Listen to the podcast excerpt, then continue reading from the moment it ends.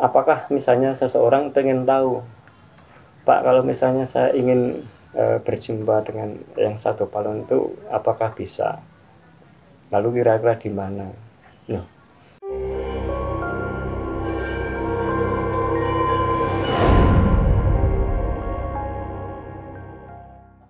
apakah mungkin yang sabdo palon itu e, memberikan pesan pada kita atau nuntun kita melalui uh, entah itu beliau melalui orang lain, melalui ini, ataukah memang proses interaksi beliau itu benar-benar ke personal-personal yang sing disui itu, ataukah lewat orang lain di sekitar kita. Nah, mungkin supaya uh, kita sebagai kami sebagai orang awam juga oh kini ana tondo ini saka wong liya iki iki apik iki, iki iso dipetani iki, iso dilakokke.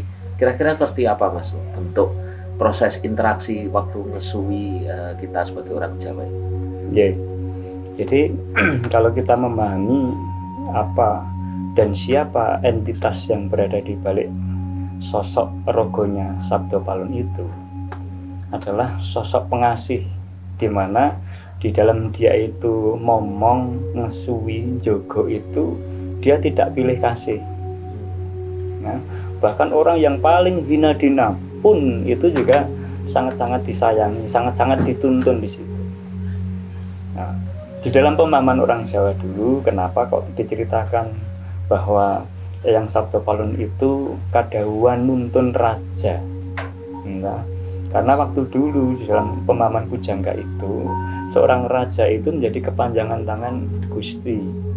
Sehingga raja itu bisa me mengkondisikan membentuk kaulonya itu uh, ya semaunya raja itu maka setelah pemahaman Bujangga Benjanga zaman dahulu bahwa pentingnya raja itu harus didampingi pentingnya raja itu harus dituntun supaya apa perilakunya sungguh-sungguh uh, uh, sesuai dengan kendak-kendak uh, Gusti sendiri.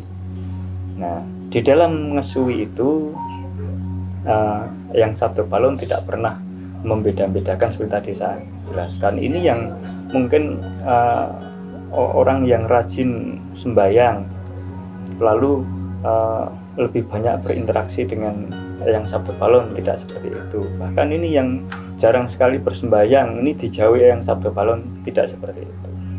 Justru yang sabdo balon itu akan mendekati orang-orang yang mempunyai masalah karena mereka hadir untuk menjadi penyelamat bukan penghukum. Nah di sinilah uh, yang Sabdo Palon itu di dalam spiritualitas itu dipahami sebagai sang penyelamat orang Jawa. Nah, itu jinangkung tansah. Artinya jinangkung tansah itu ya tanpa kecuali semuanya itu diayomi. Nah, nah itulah yang yang menjadikan kita paham apa misi kehadiran yang Sabda Palon di dunia ini. Karena di situ ada misi sucinya. Nah, misi di mana itu diperintah oleh Gusti untuk menyelamatkan umat manusia Jawa. Kembali kepada tuntunan orang-orang zaman Jawa dahulu untuk menggunakan apa? Mataram sebagai sifat asli orang Jawa. Jadi sungguh uh, luar biasa beliau ini. Jadi tidak ada pilih kasih tidak ada sesuatu yang menjadikan dia itu punya alasan yang uh, dikaroke kelompok ini kelompok ini tidak. Bahkan siapa pun yang yang masih maidu siapa pun yang tidak percaya beliau masih sabar menunggu.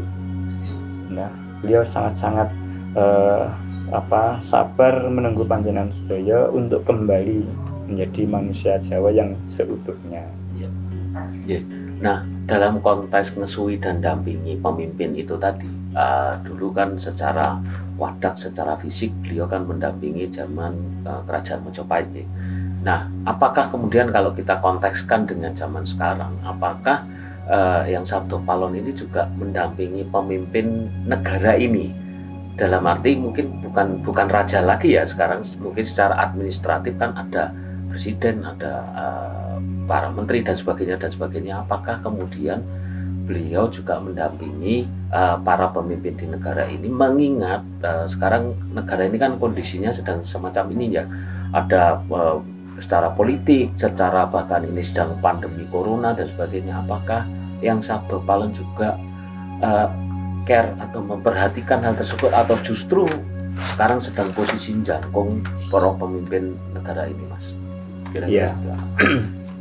ya di dalam uh, tuntunan yang satu palun itu dulu pernah saya jelaskan bahwa ada disebut ujo dan uji nah itu cara mengasuh orang Jawa itu orang Jawa itu didekatkan dengan sebuah permasalahan justru tidak dijauhkan tapi didekatkan supaya manusia Jawa itu lebih dewasa lebih paham secara keseluruhan.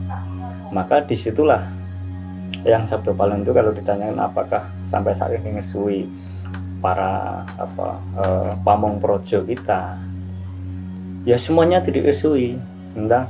Tidak hanya presidennya hmm. tidak hanya menteri-menterinya bahkan mungkin pengemis-pengemis yang berada di jalanan itu pun juga diesuinya dikasihnya semuanya itu dituntun dengan permasalahan masing-masing sesuai takarannya. Sehingga uh, amal ibadahnya seorang yang uh, pengemis pun itu juga bisa sama dengan seorang presiden yang berada di sana.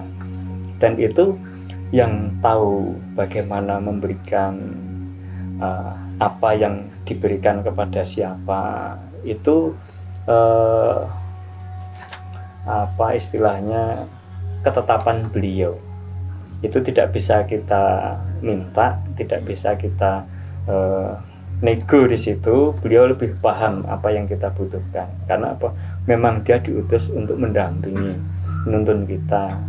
Otomatis beliau tahu persis kebutuhan kita sebagai seorang Jawa. Sehingga manusia Jawa ini eh, sungguh menjadi manusia yang sangat beruntung saat ada utusan dari Gusti itu yang masih saat ini masih setia mendampingi nah ini yang yang begitu luar biasa. Jadi uh, yang di Sumatera Jawa itu bukan jangan dibayangkan Pulau Jawa, Sumatera tidak, Kalimantan tidak. Yang dimaksud itu gugusan Pulau Jawa. Itu artinya sampai ke Asia sana. Yang Sabda Palun itu ngesui sampai seperti itu. ya, yang jadi permasalahan yang harus kita pahami dari sekian banyak yang diesui itu, dituntun itu tentu tidak semuanya itu dengan uh, eh, serta merta bisa langsung percaya lalu ngistok ke dawuhnya ada yang hanya pengen tahu pituturnya ada yang hanya apa lebih belajar menjalankannya. Ada yang justru malah maidu ya, justru memfitnah uh, beliau itu sebagai perusak agama. Ini justru salah besar. Justru beliaulah itu yang me, me, mendasarkan kita memiliki agama yang baik karena apa? Tuntunan untuk menggunakan budi. Ini yang yang apa e, bisa menjadi gambaran e, di dalam diri kita. Lalu gimana? Apakah misalnya seseorang pengen tahu Pak kalau misalnya saya ingin e, berjumpa dengan yang satu palon itu apakah bisa? Lalu kira-kira di mana? Nah, yang Sabdo Palon itu berada di mana-mana. Panjenengan delik di kamar saja ditemui bisa. Asal panjenengan itu menyiapkan diri. Ya. Jadi tidak ada uh, sesuatu keharusan. Siapa pun yang mau menjumpai beliau itu harus pergi ke suatu tempat entah lalu menjalankan sebuah lelaku. Tidak. Yang sabdo palon itu sudah menyatu di dalam kehidupan kita nuntun kita sebaik-baiknya. Sehingga pada saat kita itu jernih uh, hati kita pikiran kita lalu kita mempunyai kesadaran kita menjalankan budi yang dia ajarkan ya otomatis nanti akan terkoneksi dengan sendirinya. Ya jadi yang sabdo palun itu tidak harus menunjukkan entitasnya. Karena yang Sabtu Palun itu di masa kini bisa berbentuk apa saja. Jadi jangan dibayangkan terus mungkin ada orang yang wah nak bentuknya tidak seperti non sewu semar ini bukan sabdo palun tidak sabdo palun pun itu bisa uh, merubah wujud bisa menjadi seorang pengemis yang minta-minta yang nuntun mujo kita lalu kita diuji untuk meng, apa, uh, mengetahui seberapa dalam seberapa jauh kita itu menjalankan budi. Nah inilah yang harus kita harus bersama-sama belajar memahami beliau sang penuntun bagi apa bangsa Jawa ini. Nah, kalau bisa diugemi tentu saja bangsa Jawa ini menjadi bangsa yang besar. Karena di dalam bangsa Jawa ini banyak karunia adi kodrati yang uh, diberikan kepada kita semua lewat yang Sabda Palung sendiri